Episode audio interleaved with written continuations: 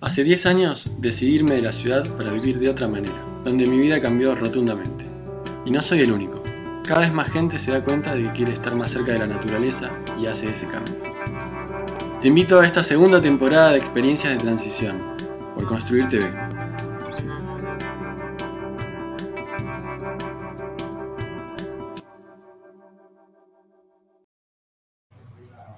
Bienvenidos a otra transmisión, otro episodio de experiencias de, transición.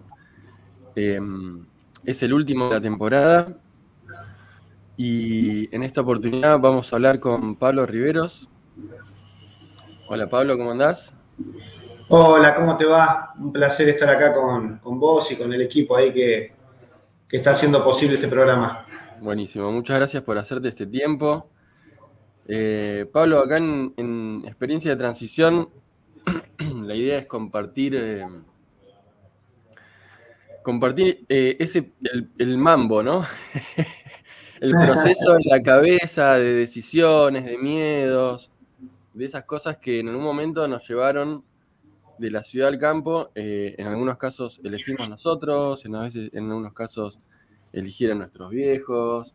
y bueno, quería, quería ver cómo había sido tu experiencia eh, y, después que... Bueno, no, después no. O sea, ahora vamos a, tu, a, tu, a esos momentos donde todavía estabas en, la ciudad. Si nos querías contar cómo era tu, vida, eh, tu vida corriente y qué pasó para que, para que te vayas de ahí hacia, hacia, hacia tus nuevos destinos, digamos. Bueno, yo nací en Caballito, en Ciudad Autónoma de Buenos Aires, en, una clínica que se llamaba Malvinas Argentina, que quedaba en Rosario y Acoite. Eh, el Parque Rivadavia, la Plaza Irlanda, como hablábamos antes, y Primera Junta fue como mi lugar de, crecimiento de, niñez. Fui a una escuela ahí en Canalejas y Rojas, en Caballito, y fui socio y hice toda la colonia de verano y deporte en Ferrocarril Oeste, en el Club Ferro, a pesar de que soy hincha independiente. Eh, mirá, hasta los 15 años viví ahí, eh, iba a la escuela en, en, 11, en el Colegio San José también, después empecé el secundario ahí, y mi vida en la ciudad tenía que ver con el subte, con el colectivo, con, la vida urbana, digamos, ¿no? De amigos del barrio. Eh, bueno, en una vida urbana, digamos, en el club. Me parece que Ferro, Ferro para mí fue una institución que me, abrigó muchísimo, muchísimo, muchísimo. Tengo los mejores recuerdos de, ese club, digamos, y de que mis padres hayan decidido mandarme a ese club, ¿no? Me parece que eso de alguna manera también me, generó una impronta deportiva en mi vida entera. A mí me gusta mucho el deporte, eh, hago muchos deportes y bueno, hasta el día de hoy. Y después, bueno, evidentemente la, vida misma me llevó a otro lado. Empecé la, carrera de, después fuimos a vivir a Pilar con mi familia, que esto que decías vos, de que los padres tampoco, tampoco era un lugar eh, rural, pero sí no era tan urbano como, como Colpayo y Rivadavia, digamos, ¿no? Donde claro, pasan claro, 450 líneas de colectivo, digamos. Así que de Pilar me empecé a estudiar sociología en la Universidad Nacional de Buenos Aires, me volví a, me volví a Capital y fueron dos años y medio, dos años, y decidí irme de viaje a, Latinoamérica, digamos.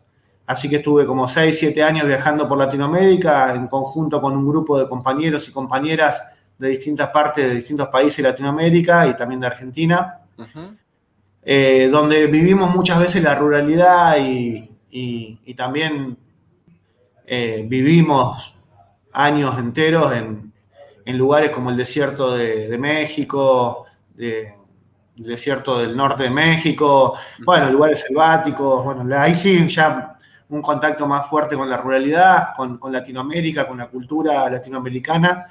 Y, bueno, ya en, ese, en esa formación de viaje, conjuntamente con los compañeros y compañeras, tomamos la decisión de, de, venir a vivir a un ámbito rural en la Argentina, donde por casualidad o causalidad mi abuelo en el año 49 había comprado un terreno en Córdoba, acá en las sierras de Córdoba, y bueno, eh, por una serie de situaciones que pueden ser coincidencias o casualidades o causalidades, terminamos acá en un proyecto sociocomunitario que, que hoy terminó eh, dándonos la posibilidad también de ser gobierno y, bueno, y interesante. De, este pueblo. Esta parte, ahí, nos vamos a meter.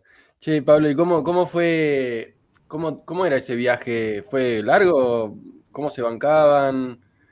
¿Qué, qué, cómo era el grupo? Digamos, eh, contame un poquito. Bueno, yo cuando salí, cuando salí de Argentina, yo ya hacía artesanía. Yo soy orfebre, trabajo la plata, el cobre, el oro, trabajo el metal. Y mm, soy orfebre y, también todos mis compañeros y compañeras eran eh, o, artesanos o, artesanas o artistas, digamos. Así que siempre la artesanía y el arte fueron eh, los medios de vida de viaje. Yo recorrí todo el mundo con eso porque en algún momento también me tocó ir a Europa, a Estados Unidos, eh, a trabajar, así que también estuve produciendo y vendiendo en esos lugares.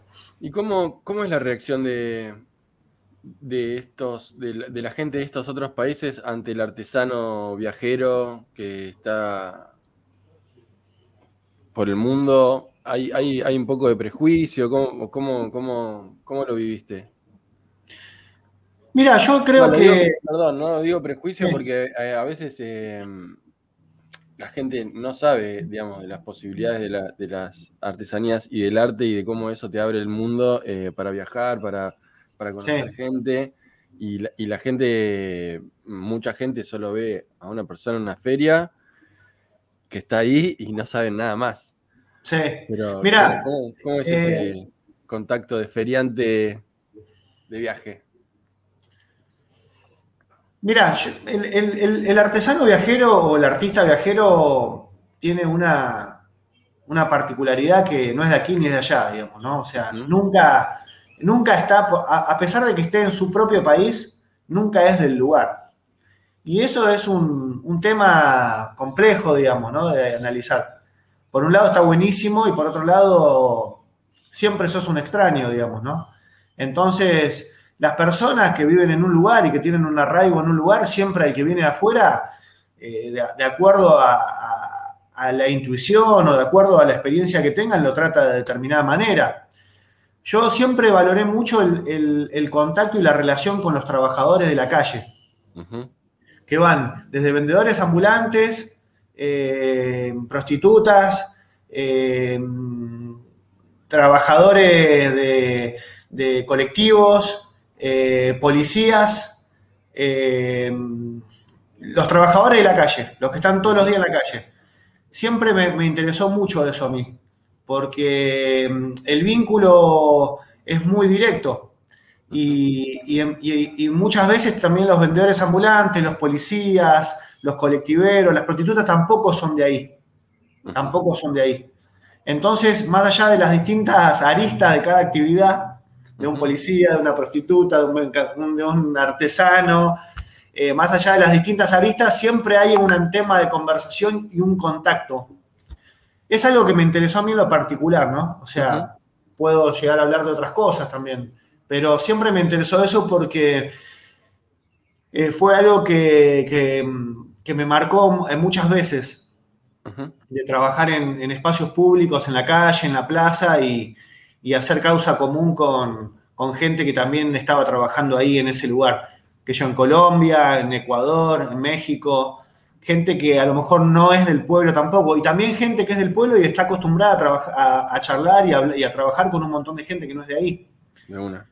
Así que está, está buenísimo. Me parece que es un es muy rico culturalmente, es muy rico, digamos, informativamente, así en términos de formación y, y capacitación es muy, muy rico, muy rico.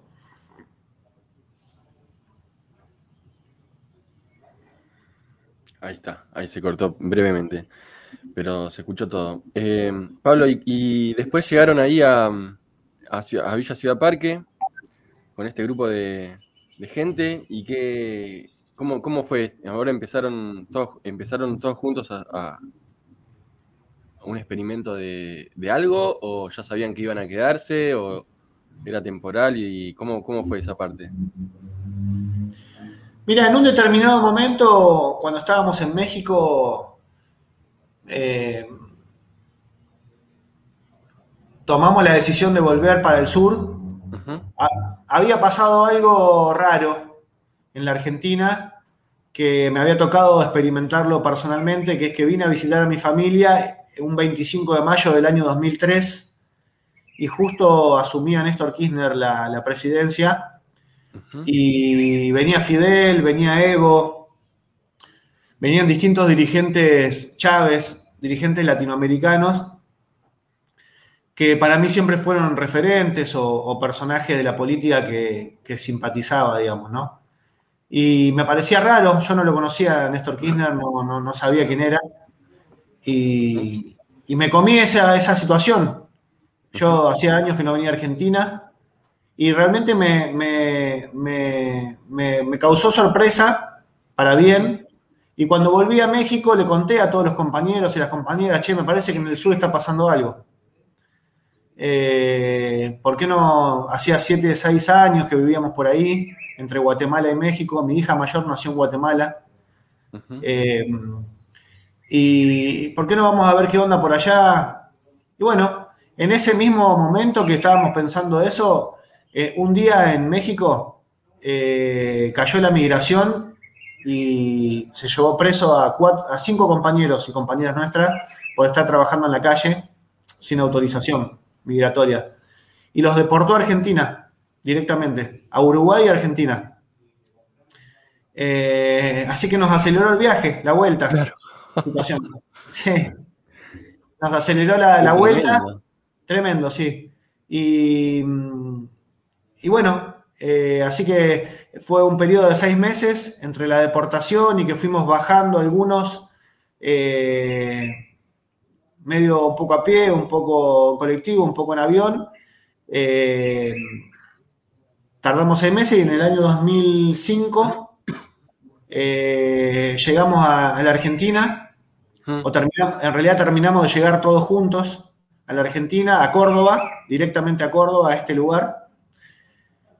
Y en noviembre del 2005 ya llegamos con una idea, con un proyecto sociocomunitario, que era un poco poner en valor toda la experiencia nuestra viajada en Latinoamérica. Nosotros los seis años de viaje los hicimos todos juntos. Éramos seis personas. Éramos seis personas que íbamos para todos lados juntos y después siempre se sumaban algunos compañeros, artesanos de otros lados, y a lo mejor después se desprendían y hacían la suya, pero estos seis siempre fueron a todos lados que es el núcleo que, formó Semilla del Sur, que es nuestra organización comunitaria que ya tiene 17 años acá en territorio trabajando. Eh, y, bueno, en el, noviembre del 2005, como Semilla del Sur, participamos de la Cumbre de los Pueblos en Mar del Plata, cuando se le dijo no al ALCA. Y bueno, y eso nos marcó, eso nos marcó a fuego, nos marcó a fuego, no, no, nos dijo, eso nos mostró que teníamos que estar, que teníamos que estar en la lucha, que teníamos que estar en la batalla, que teníamos que hacer la nuestra, que teníamos que, hacer territorio. Y fundamentalmente en esa experiencia nos tocó vivir durante esa semana de la cumbre eh, con el movimiento campesino de Córdoba eh, y con el Mocase de Santiago del Estero. Eh, decidimos acampar ahí, llegamos, nos encontramos con el Mocase, con el movimiento campesino, ah, ¿de dónde vienen? De Córdoba, ah, nosotros vienen de Córdoba, ah, mirá, allá está, bueno, quédense acá con nosotros, pa. Y bueno, acampamos ahí y dormimos en unas aulas con el Mocase, el movimiento campesino de Córdoba, y bueno, eh, ahí fue, pasó algo también interesante, que es que nos enteramos que estábamos rodeados de campos de soja que nos fumigaban con agrotóxicos. Y bueno, cuando volvimos, cuando volvimos empezamos a investigar un poco y bueno, a partir de ahí surgió una lucha muy interesante contra los agroquímicos. Contame, me interesa. ¿Tenés, bueno, llegamos ese programita abierto si querés cerrarlo? Así no te... No sé si, si podrás. Ah, ¿hace un ruido? Hace un poquito de ruido cuando... Bien. Sí. Bueno, fue, fue muy interesante porque... Eh, en realidad llegamos, después del viaje ese, llegamos a Córdoba y, bueno, nos encontramos con que los campos que teníamos al lado del pueblo estaban fumigados con, un paquete tecnológico de agroquímicos, hmm. eh, que la siembra era soja y que esos agroquímicos estaban afectando a la población, así que de ahí empezamos a, relacionarnos con gente que estaba con el tema y conformamos en el año 2008 el colectivo Paren de Fumigar Córdoba, con Jorge Rulli, con las Madres de Barrio Ituzaingó, con el Movimiento Campesino, eh, con otras eh, asambleas ciudadanas, organizaciones. Y bueno, eso fue muy importante porque logramos que en el año 2009 se legislara acá. Después esa legislación, el mismo jefe comunal que la había aprobado la borró, la sacó, y después seguimos la lucha y en el 2014 logramos la resolución definitiva. Y hoy en día, como gobierno, en el mismo lugar donde se fumigaba, tenemos un polo de producción agroecológica por parte del Estado comunal de alimentos. Qué bien. Sí. Pablo, ¿y cómo, cómo fue esta, mm, este ir metiéndose cada vez más eh, en la militancia? Porque en un momento dejan de ser eh, proyectos en el aire y empiezan a hacer proyectos en la tierra, ¿no? Y, cómo, cómo, cómo, va retroalimentando ese el espíritu del grupo, cómo, cómo se ¿Vos, decís que, vos, que en un momento dejamos de ser hippies y pasamos a ser militantes.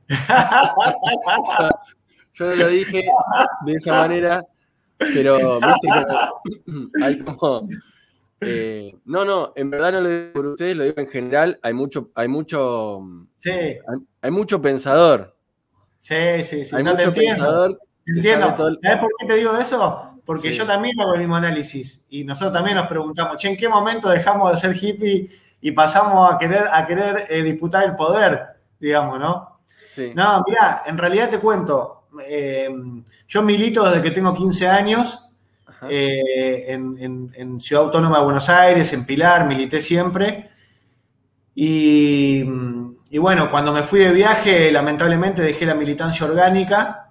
Eh, mi mamá es peronista de toda la vida. Mi papá eh, militó en el Partido Comunista Paraguayo porque es paraguayo, exiliado en Argentina. Y, bueno, sin, sin que ellos me hayan eh, insinuado o, me hayan empujado a militar orgánicamente en ningún lado, yo naturalmente siempre tomé la política como algo natural. Eh, y bueno, después el viaje me formó en otras cosas que son muy importantes para la vida.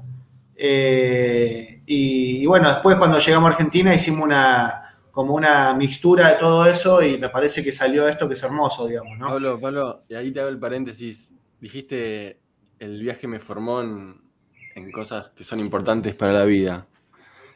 ¿Querés tirar una de esas dos o tres así como enseñanzas de que vienen en la calle y que, vienen viajando y que vienen haciendo, pateando?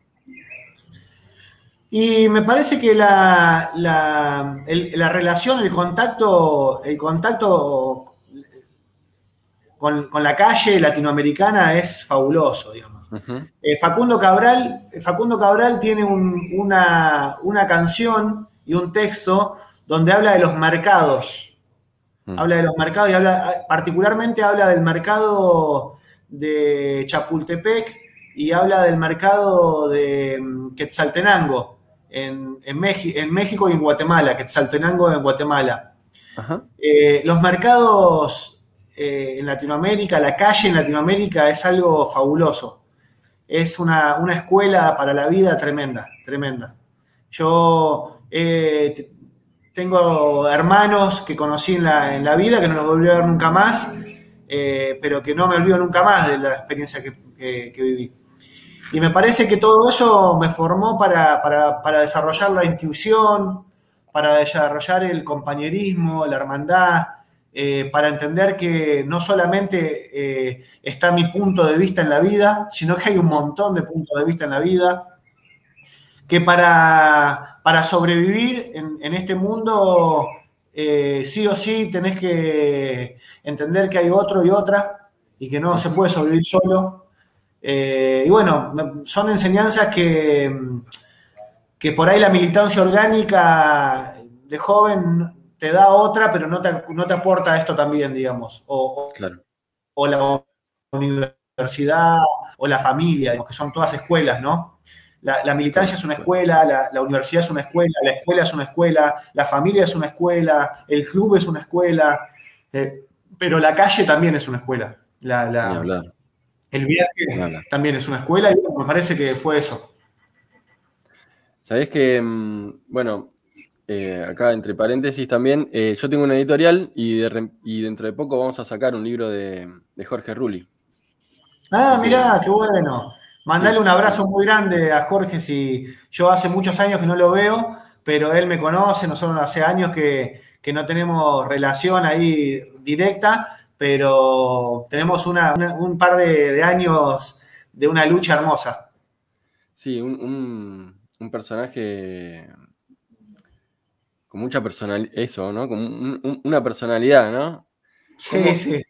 ¿Cómo te, cómo te, mm, ¿Cómo fue esto, Pablo? Ahora empezando ya con la parte como más de donde, donde están ahí, cuando están en, hippies y políticos, eh, empezando con, causas importantes, digamos, de, soberanía alimentaria, de, restringir eh, y eh, los abusos de los agrotóxicos. ¿Cómo, cómo fue enfrentarse a ese poder, eh, a, esa sed depredadora, digamos? Porque seguramente después vienen como otra cantidad de, de, enfrentamientos, digamos, sin, sin, de oposiciones, digamos, ¿no? O sea, está hay todo. Me imagino si empezaste con uno, después la especulación inmobiliaria, que esto, que lo otro, ¿cómo,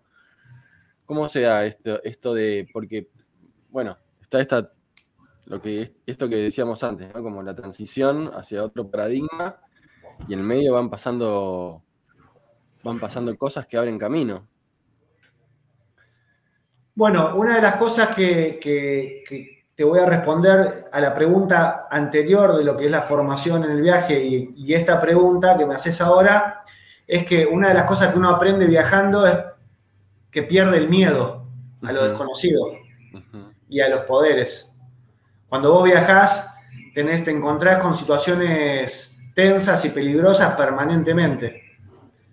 De hecho, yo soy, soy abuelo, fui abuelo hace tres meses y mi hija, eh, mi hija se fue de viaje y está en donde nació, está en Guatemala, en México ahora.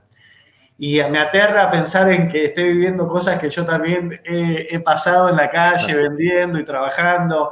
Para colmo encima ahora México es como la Colombia de los años 90, donde mm, por ahí vas caminando por la calle y te descuartizan, aparece un tipo de cuartizado en, la esquina, digamos, ¿no? Por el tema este de las, de las maras y, del tema del narcotráfico. Y bueno, uno viajando pierde el miedo y, eso si lo trasladas a lo político me parece que es fabuloso.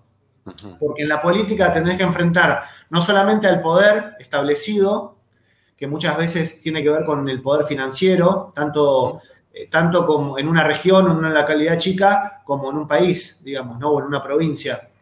Y también te tenés que enfrentar a situaciones donde lo más probable es que pierdas, como puede ser una elección. Nosotros perdimos dos elecciones antes de ganar.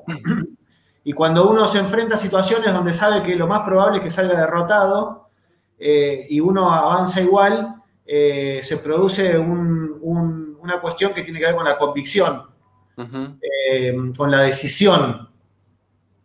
Y me parece que ese es el momento de mayor libertad que tiene un ser humano, cuando tiene capacidad de decidir, por más de que pierda o por más que gane entonces, me parece que nosotros justamente pudimos, esa es la mixtura que yo te dije del viaje con la política, digamos, ¿no?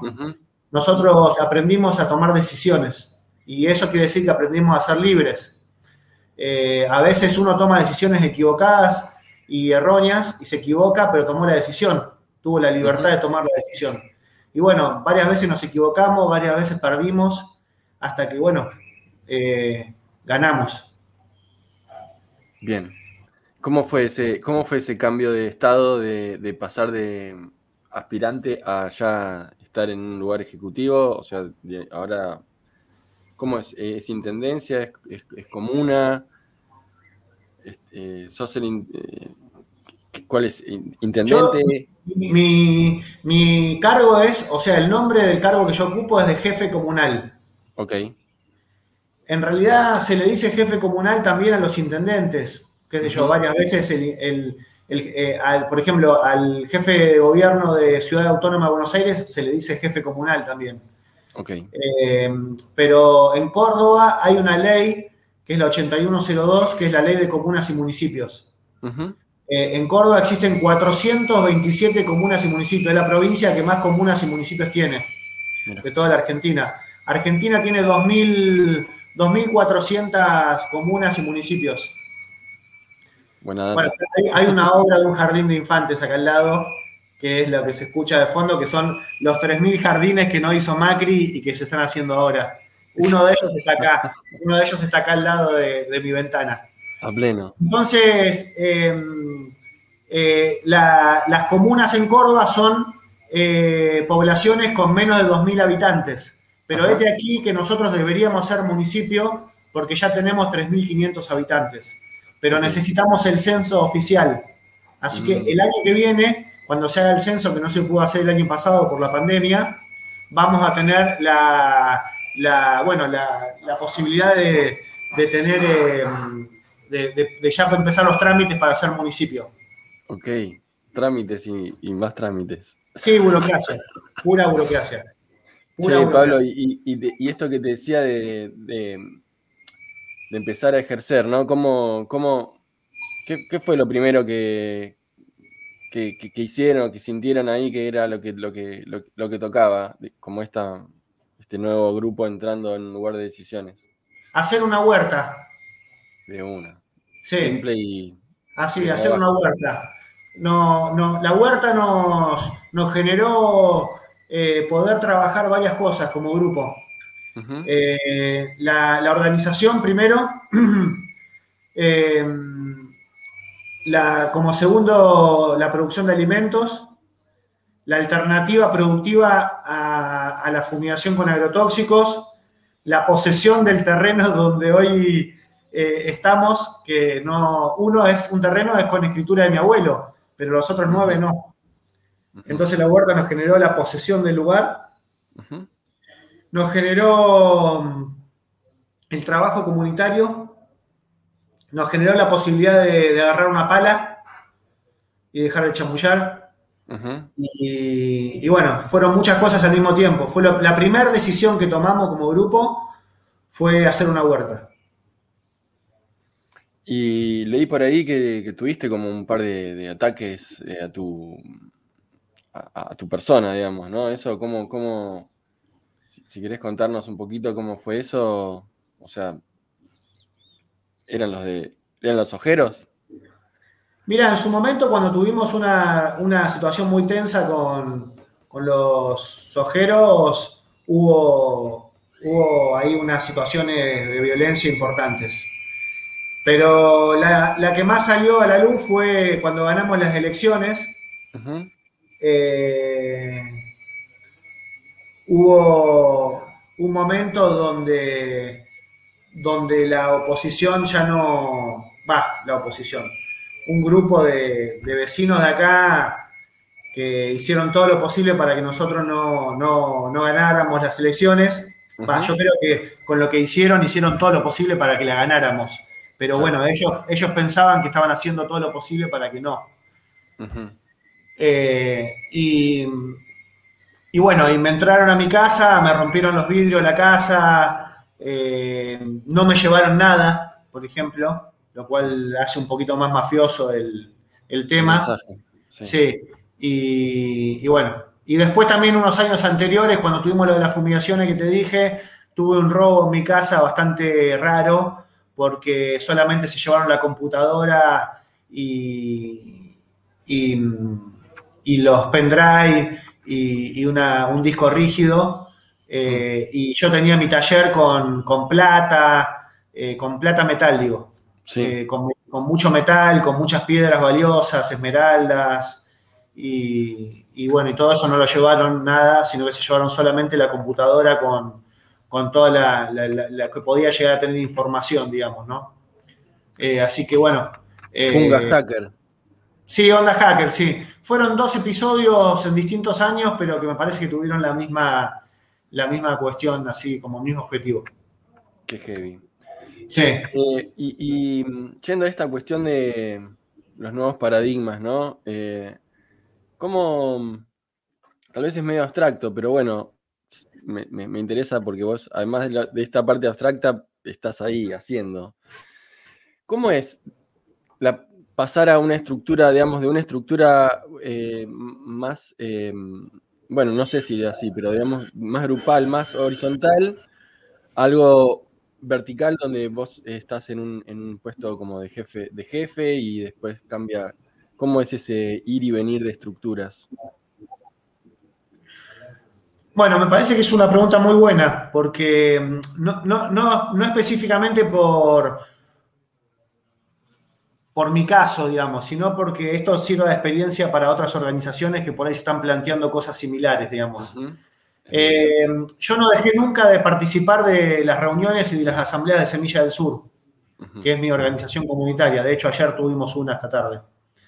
Eh, yo sigo siendo parte orgánica de Semilla. De hecho, cuando asumí era presidente de la Asociación Civil, porque la Semilla del Sur es una organización comunitaria, pero tiene personería jurídica también. Y renuncié.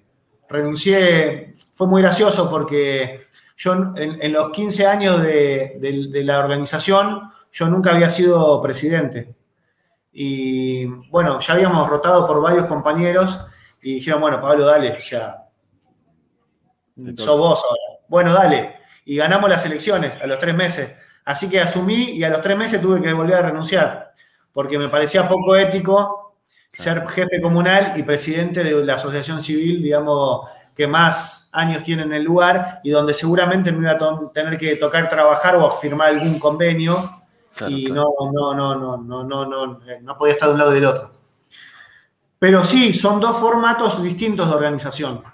Son dos formatos distintos que, en términos, eh, en términos de experiencias no son iguales. No son iguales. Eh, yo acá tengo una responsabilidad y una, y una, tengo una responsabilidad y una jerarquía que no, no es la misma que la que tengo en Semilla del Sur. En Semilla del Sur la responsabilidad eh, es común a todos y yo no tengo ninguna jerarquía en ese lugar. En este lugar sí. Eh, en este lugar tengo una jerarquía que en realidad más que jerarquía es una responsabilidad. Yo siempre digo que es una responsabilidad, porque cualquier cosa que salga mal, el responsable soy yo. Y por más que lo haya hecho mal un director de área, un secretario o un empleado, el responsable político soy yo. Eh, en Semilla del Sur somos varios los responsables y, no hay jerarquías. Y somos todos compañeros y compañeras que tenemos la misma responsabilidad de la organización. Más allá de que nosotros trasladamos, con todos los compañeros y compañeras que forman parte de la comuna, trasladamos un poco la mística y la experiencia, pero no es lo mismo. Y otra cosa importante es que la mayoría de todos los compañeros y compañeras de la, de la organización nuestra no están en la gestión comunal. Ok nosotros decidimos que, la organización eh, se quede con gran parte de los compañeros que la vienen llevando porque nosotros no cambiamos organización popular y comunitaria por, institucionalidad comunal. Eh, no, lo, no, lo, cambiamos nunca porque esta es una experiencia de gobierno que tiene fecha de vencimiento. Semilla del Sur no tiene fecha de vencimiento. Tal cual. Tal cual. Súper interesante. ¿Y, cómo, cómo, te ves en los próximos años, Pablo? ¿Cómo está eh, avanzando no, solo tu, no solo el proyecto ahí político, sino también personal? ¿Cómo, cómo te ves en, en, este cambio también de paradigma donde están pasando cosas, no solo el cambio climático, aumentan los combustibles? ¿Qué, ¿Cómo, ves el futuro? El futuro lo veo complejo y complicado. Me parece que al mismo tiempo de, que, de, que, la situación política es muy compleja, yo veo un panorama bastante, bastante oscuro para, adelante. El resultado de las elecciones últimas no es bueno para, para el pueblo.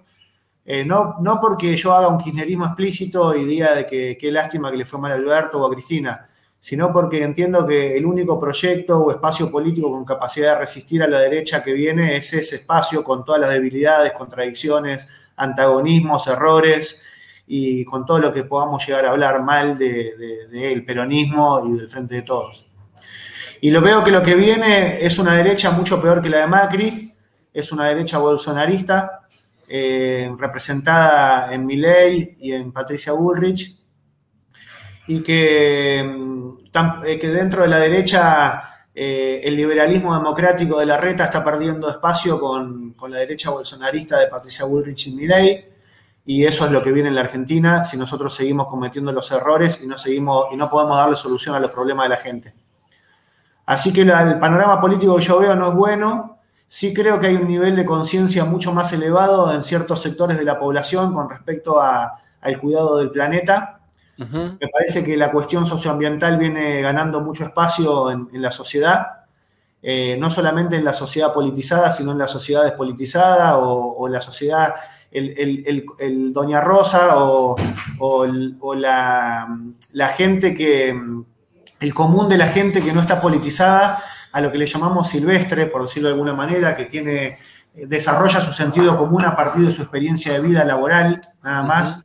bueno, esa, gente me parece que está agarrando una conciencia importante con respecto al cuidado del planeta, y eso es bueno, eh, porque eh, la exigencia del cuidado del planeta se la, va, se la va a demandar al peronismo, al macrismo, a la derecha, a quien esté, se la va a demandar y esa es una demanda de la sociedad que crece y es bueno. Eh, me parece que es fundamental que empiecen a surgir nuevas dirigencias, pero el tema de que las nuevas dirigencias también es mi ley, las nuevas dirigencias. Entonces hay que ver, no sé si la palabra que surjan nuevas dirigencias termina de, llenar lo que necesitamos, pero sí creo que es importante porque evidentemente hay una renovación y tiene que haber una renovación dirigencial y, me parece que no todo pasa por, la política partidaria, hay muchas cosas que pasan por, las comunidades. Creo que los cambios van a venir de abajo hacia arriba, de lo chiquito a lo grande, que las, experiencias transformadoras en comunas o municipios chicos como el nuestro son muy valiosas y realmente generan consensos, que es lo que necesita una sociedad, consensos. Y nosotros acá, a mí, a mí me votaron acá personas que votan a Macri, a mí me votaron personas que, piensan que, la ley del aborto es una ley de asesinos o de asesinas. A mí me votaron acá personas que, no creen en, eh, en, eh, en, un montón de derechos que, que nosotros promulgamos o que yo particularmente ideológicamente tengo. Me votó mucha gente que no es peronista, me votó mucha gente que es anarquista, ¿Y qué pasó ahí con.? ¿Qué, es lo que sentís que hizo que, te El proyecto de comunidad. El proyecto de comunidad. La construcción de comunidad. La construcción de comunidad está más allá de los partidos políticos. Pero es muy difícil expresarla en lugares grandes. Es muy difícil expresar un proyecto de comunidad en la ciudad autónoma de Buenos Aires, en Córdoba Capital, en Río Cuarto, en San Francisco, en Villa María, en Carlos Paz. Es mucho más fácil expresar proyectos de comunidad en, lugares más pequeños. La escala. Eh, en escala, sí. La escala es fundamental, ¿no? La escala es fundamental, sí. Lo pequeño es hermoso. Sí, exactamente. Y me parece que, que, la agricultura también nos muestra eso. El cambio climático va a determinar de que las experiencias a gran escala de agricultura no, son, no van a ser, eh, no se van a poder controlar porque vos no vas a poder controlar la sequía o la tormenta. Entonces no vas a poder controlar 5.000 hectáreas, a no ser que utilices eh, sistemas tecnológicos eh, que son contaminantes o, que, o, que, son perjudiciales para la salud y que no generan empleo y que solamente generan ganancia. La escala productiva que viene con el cambio climático es la escala que se puede controlar, que se puede ordenar, que se puede contener que son escalas más pequeñas, que pueden llegar a ser de 100, 200, 300, 500 hectáreas, partidas en, 20, en 50, o en una huerta comunitaria de 2.500 metros cuadrados o 5.000. Pero me parece que el cambio climático también y la agricultura nos enseñan mucho. Bueno, por algo también las culturas eh, precolombinas o los pueblos originarios eh, se fueron desarrollando a partir de la agricultura, digamos, ¿no? Así que eh, me parece que ahí surgen experiencias de organización, cooperativas, producciones colectivas, surgen experiencias de, de cultivo, surgen experiencias de climáticas, de entender el clima, de entender la tierra. Bueno, todo eso se puede dar a pequeña escala. A gran escala es muy difícil. Totalmente. Bueno, la verdad, Pablo, me dan ganas de preguntar un montón de cosas, pero bueno, no te quiero sacar mucho más tiempo. Eh, ahora, la última pregunta, ¿cómo, ves, eh, eh, por, lo menos ahí en, la experiencia de, Cordobesa, ¿no? ¿Ves que está llegando gente a raíz de, de la oh. pandemia y, hay, alguna hay, movimiento de porque es bestial. Bestial ok. Bestial. No no es mucho es bestial. No no este mirá salió una nota en la voz del interior hace dos semanas.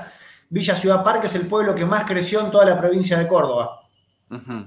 Mirá que te dije que hay 427 municipios y comunas ¿eh? en Córdoba es la población que más creció. Solamente desde el 2019 hasta ahora creció un 40% en dos años. ¿Y cómo, cómo se gestiona eh, esa migración o cómo se trata de...? Es muy complicado, es muy complicado. ¿Y, cómo se hace sustentable ese, ese impacto, digamos? Es muy complicado, solamente con decisión política pero la decisión política no, la decisión política no determina que vos sigas en el lugar. Yo puedo tener una decisión política firme con respecto a declarar las sierras que, tengo acá como área natural protegida, pero mañana no soluciono el problema de una familia o de un barrio o de la calle o de la basura y pierdo las elecciones y terminó la decisión política. Eh, me parece que hay que construir consensos inevitablemente y, ser un, y hacer un equilibrio muy fuerte entre lo urgente y lo importante. Eh, eh, la gestión pública es un permanente equilibrio entre lo urgente y lo importante. Si vos te vas hacia lo urgente, eh, pasás desapercibido. No, no hiciste nada. Porque aparte nunca vas a terminar con las urgencias. Siempre vas a tener urgencias. Y si te dedicas a lo importante, se te prende fuego la comuna o el municipio en dos minutos. Eh, es así. Eh, entonces es un equilibrio permanente en eso, es buscar construir consensos y construir comunidad. Yo creo que la comunidad organizada es, la, guía, es el horizonte. Pablo, ¿y alguna recomendación a, la gente que está ahí pensando eh, no solo en, mudarse, ¿no? A veces es buscar más calidad de vida, buscar eh, un contacto con la naturaleza, buscar trabajos que, te hagan más feliz eh, o que los, niños crezcan en un entorno más saludable. Eh, ¿qué, se le puede decir a la gente que, está llegando y que algunos conocen, otros no? Digamos, es como que todos tienen distinto tipo de inmersión en, lo, lo, social, digamos. Que, ¿Qué le dirías desde este lugar de, ahora de ver, de ver este panorama desde un lugar de, decisiones? Dos cosas. La primera que es posible vivir de otra forma y, también es posible y es bueno y es sano y, es, y, hay que hacerlo eh, de criar a, una familia en, o construir con, vecinos eh, en, un lugar rural, digamos. Eh, donde es posible construir un mundo mejor o una realidad pequeña mejor. Eh, y segundo, que no nos comportemos como colonizadores, como Colón, cuando vamos a un lugar que no es donde nacimos.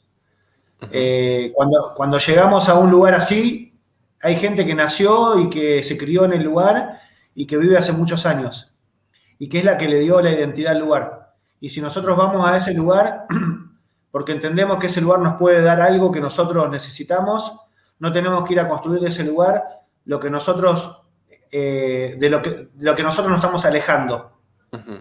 Hay mucha gente que viene a vivir a los lugares rurales o semi-rurales y termina viniendo a traer toda la bosta que viene trayendo de, lugares urbanos.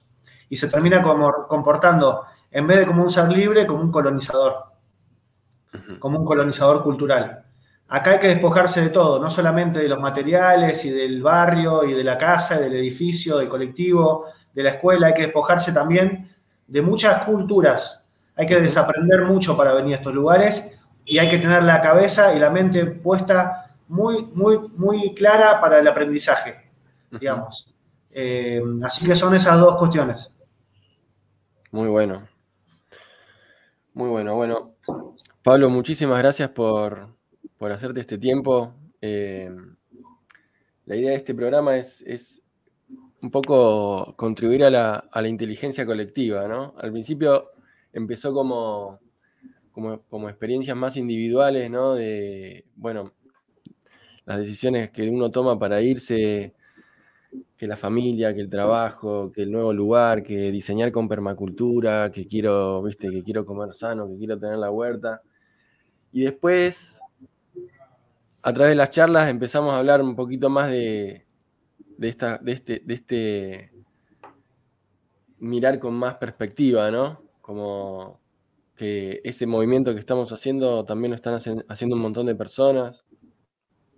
Sí. Este, esta, esta, esta, transición, digámosle. No sé, creo que de alguna, de alguna manera hablaste un montón de la transición sin mencionarla. A mí me, eso me, me gusta que sea me gusta eso, digamos, ¿no? Porque hay distintas corrientes para, para, hablar de, esto, no sé. Que, mm, así que, mm, bueno, eh, no sé si querés cerrar alguna idea, dejar, dejarme algún, algún último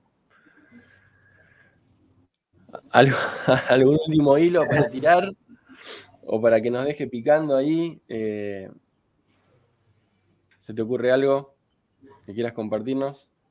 Mirá, la, experiencia de Ciudad Parque, yo, es muy difícil que yo hable de la experiencia de Ciudad Parque siendo un protagonista de la, experiencia de Ciudad Parque.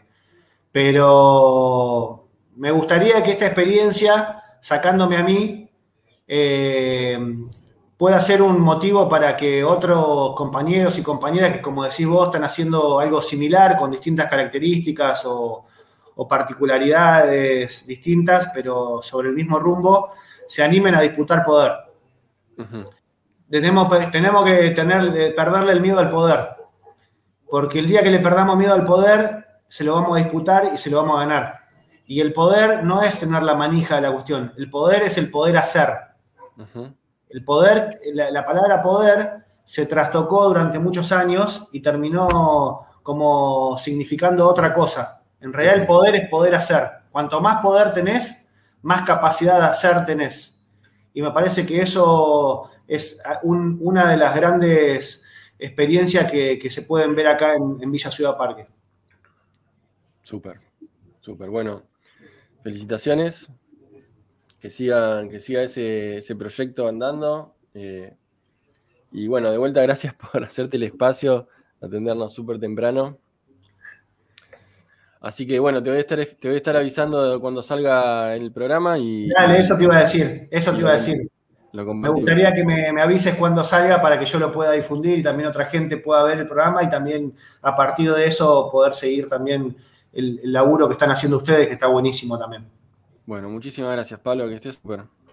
Dale, gracias, eh. un abrazo enorme, gracias a todos. Hace 10 años decidí irme de la ciudad para vivir de otra manera, donde mi vida cambió rotundamente. Y no soy el único. Cada vez más gente se da cuenta de que quiere estar más cerca de la naturaleza y hace ese cambio. Te invito a esta